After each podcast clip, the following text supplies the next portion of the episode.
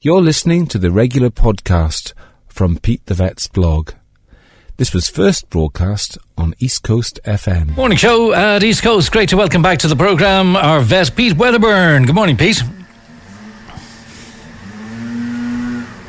Morning, Pete. Oh, he's he's hiding. He's in the kennels. Come out that kennel. Woof, woof, woof. There you are. Good morning, Declan. How are you? Okay, did you forget how to talk to me while. or what? Yeah, that was it. Anyway, how are you? Very good, very good. Yeah, keeping busy. Good, good. Um, uh, you know, it's been a, a strange time over the last few months uh, for veterinary people, pet lovers, etc. You know, did, you know, a question that occurred to me was: Do pets actually know there's something different? Is it, you know, if people are working from home and all that, what's the perception of a pet? Well, I'm quite sure they do um, know that it's very, very different, mostly because this, that their owners are around so much more. I mean, dogs and cats are very much creatures of habit and they, they get used to things being the way things are. And generally, our, our lives follow a fairly stable routine, don't they? From from day to day and week to week. Um, you know, five days a week, people generally at work, and two days they're off at the weekends, and animals get used to that. Now, for the last three months or four months, it's been like suddenly. Every day is like a weekend from the point of view of people around all the time. Um, and so that does have a big impact on animals, and it means um, it's a stress for them. And most animals have adapted really well. In fact, they like it because they most animals actually enjoy having people around more than, than, than being left on their own. So it's been a really good time for them generally. Um, but the downside of it is that as things return to normal and people start to be away from home more again, um, these the animals have got have got used to the constant company, and so now they've got to get used to being on their own again. So again, there's a bit of a stress while they while they adapt to that. Um, but I think animals will do very well with this generally. They they, they are flexible, adaptable creatures. Thank goodness. Yeah, and I mean, have you come across any disturbed animals in a way, especially if people have got to go to work or go off to do something else? You know, this separation anxiety and behavioural problems, and uh, pet owners have, have brought the particularly dogs to you and said, "There's something going on with this pet." Uh, um, I, I think we haven't seen as much of that as you might expect, but perhaps that's something that lies down the road a little bit. Separation anxiety is probably the most common behavioural problem that people have with their pets. Um, and and, and uh, it can be quite difficult um, to, to, to, to treat sometimes. Um, generally, what happens is animals just they're so used to having company that if they're by themselves, they, they begin to panic, and then they, in their panic, they start to bark and they start they start to um, scrape at doors and chew things to distract themselves, uh, uh, and they can become hysterically upset. Um, and so it's one of those things that's far better to prevent rather than to treat when it happens. And how you prevent it is from an early age, you get animals used to being on their own so that they, they, they don't have continual company all the time. So if you're if you are off work all the time, let's say, and at home all the time, you should deliberately choose to let your pet be by themselves for periods. So leave them in a room by themselves for, for half an hour or something and come back in again and reassure them. And that way they'll get used to being on their own sometimes. And that's that's that's the ideal. Yeah. So, what other issues have arisen during this time as regards pets and the change for us as humans in the world? I think the biggest change has been that a lot of people have seen this as an opportunity to get a dog. You see, one of the biggest factors that deter people from getting dogs is the fact that they're out of the home so much. And you know, if if you're working eight, ten hours a day, you can't you can't get a dog. But now people are working from home. They're kind of being saying to themselves, "Well, I could have a dog. Look, the dog could sit over there while I'm doing this at home work, and you know, this could be good." And so there's been a huge surge in demand, um, especially for puppies, and that's caused a few very significant problems. In particular, it's caused um, a, a surge in prices, what, what people have called puppy inflation. Um, and um, whereas normally a, a good quality pedigree dog might cost four or five hundred quid, people have been charging up to two thousand euros for a puppy, which is insane. Um, but it's simple. Um, the, the law of, of supply and demand has meant this has happened, and even crossbred dogs, which people used to just give away because there weren't enough homes for them. Uh, sorry, yeah, give away because they just had to get a home. Um, these days, even those are, are changing hands for, for two or three hundred quid.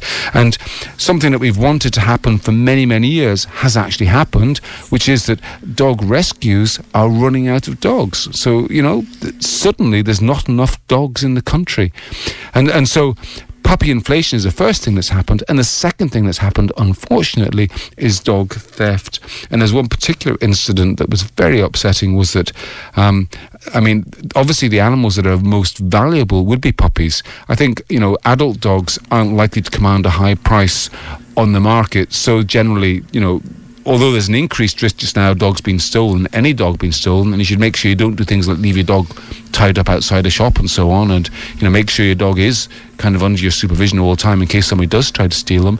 But the really valuable pups for thieves are puppies. And there was a story last week that. Um, oh, sure. Didn't we cover it on the program? Did you? Seven puppies. Did but the, the, most disturbing part of that, I thought, and it was reprehensible to steal the seven puppies, but that the the adult dog, the presumably the the mother dog, mm. um, had the microchip actually, you know, just reefed out of the neck well, of this dog. I mean, yeah. I can't even imagine anybody doing that. It's it's really it's in, incredible. I've, I've never actually heard of that happening. Very, very difficult to do as well. Apart from being extremely cruel. Um, you know, microchips are, are, are implanted permanently. They're not designed to come out, so they they bond to the tissue under the skin where they're injected, and they're you know they're, they're meant to stay there. And it's very very difficult to remove, even even under general anaesthesia. So how on earth somebody would do that to a conscious dog is just unimaginable. Um, I, I, think I think people should be reassured though that that is exceptionally rare, and in fact, the microchip is the key to this whole problem because what microchips do in this country, it's actually illegal for a dog to change hands without it being microchipped. And although it's against the law for that to happen, in a recent survey, one in three of the dogs that changed hands, like puppies that were bought, one in three was not microchipped. So that means that, you know, one in three people who are buying puppies are, are buying them illegally. Um, and there, you know, um, the problem with an unchipped dog, an unmicrochipped dog, is you don't know who the breeder was, you don't know where the dogs come from, and so if there are any issues afterwards, well, it's too bad because you've just you've been sold you've been sold a pup, isn't that the expression? You've been sold a pup by somebody who um, who, who you've no idea you met them in a car park somewhere, and now now there's no accountability at all. So one of the main things that people should do when when getting a puppy, uh, I mean, there's lots of really good advice advice people should take before actually just getting a dog. But one of the, the absolute essential things is to make sure that the puppy is microchipped. Ideally, the breeder should have a scanner and they should be able to demonstrate to you look, when I scan this dog, this number comes up. This microchip number is your puppy, and you know that way everything is above board, and that's what the law says should happen. And um, the problem is that as long as people, as long as people don't demand that, then um, you know uh, sellers will sell them without them being microchips. So, everybody listening, if you're ever think of getting a puppy or an adult dog, make sure that it's microchipped. All right. Otherwise, uh, things good, Pete? Things are fine. Yeah. I mean, vet clinics are busier than ever. I think because mm-hmm. so partly because so many more people are getting dogs at the moment. I mean, dogs are great company, and I'd really encourage folk to get dogs. But if you want a dog, don't rush into it. Take your time. Um, a lot of people just decide, I'm going to get a dog, and they almost get one the same day. You should be saying, I'm going to get the right dog, and you should plan to do that over the next six months because it's like it's almost like choosing a, a, a marriage partner. It's a lifetime thing. It's uh, okay, a dog lifetime, but still that's ten to fifteen years. It's a big bit of your life. It's really, really important you get the right animal from the right source. So don't rush into it. Take your time. And there's a, web, a really good website which is IPAG, which is I P A A G.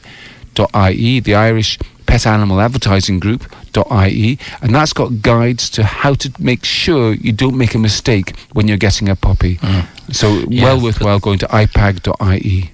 Okay. Oh, text just in. My pup has a limp on the right back leg for last week. Runs around all right, but pulls uh, leg up sometimes Um, what should I do? Something caught there in the leg or whatever? Well, I, first thing I do is just check the dog's foot because something, like a thorn in the foot could actually cause that kind of problem, and that's a very very simple fix. But there's a long long list of other causes of lamenesses that would include, um, you know, abnormal joints or damaged joints and all that sort of thing. So if your dog keeps doing that and there's nothing in a foot, then it really is a job for the vet to check that out for you. Very good. Okay, just to see the poor old puppy going around and obviously feel some pain. So yes. that's the thing. Yeah, absolutely. Mm-hmm. All right, good to talk to you, Pete. All, right. uh, all good and Bray Vet and all that sort of stuff. Yeah, everything. We're, vets, are, we're working now with COVID restrictions in place, which means that people generally stay in their in their, in their cars in the car park, and we ask them in one at a time, and owners stay in the waiting room. We've got a big waiting room there, so we have no more than five people in the waiting room, which means that nobody's ever more than two meters um, close to anybody else. And owners stay in the waiting room while vets take the, the animals into the consulting room, because unfortunately, consulting rooms generally are a bit too small for for, for the risk of COVID. So we, you know, it's difficult to have two people two strangers close to each other as we used to have, you know, um, sharing the same airspace. So that's the way we're doing it just now. And, and, and vets across the country are adapting what they do to make sure that people are really really safe and and you know that's that's the thing we don't we, we can't have situations where people are exposed to an increased risk of the virus and um, luckily it's possible in the job as a job in the job of a vet it's possible to, to, to do really effective work without exposing people to that risk and so we're, we're thankful for that very good. Uh, thank you very much indeed. Pete Wedderburn from Bray Vet. Good to talk to you as always, thank Pete. You, thank you very much. Thank and nice to talk to you again after this time. Great stuff. Thank you very much.